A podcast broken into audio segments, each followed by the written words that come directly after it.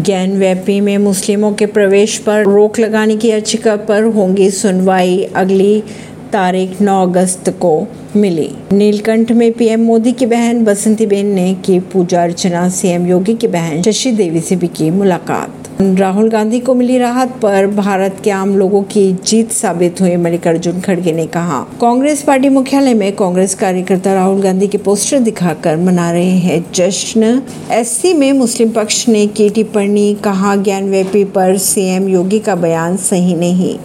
सिख विरोधी दंगा केस की अगर बात की जाए तो राउस एवेन्यू कोर्ट ने पुल बंगश हत्याकांड में जगदीश टाइटलर को दी अग्रिम जमानत। ऐसी खबरों को जानने के लिए जुड़े रहिए जनता से रिश्ता पॉडकास्ट से। प्रवीण दिल्ली से।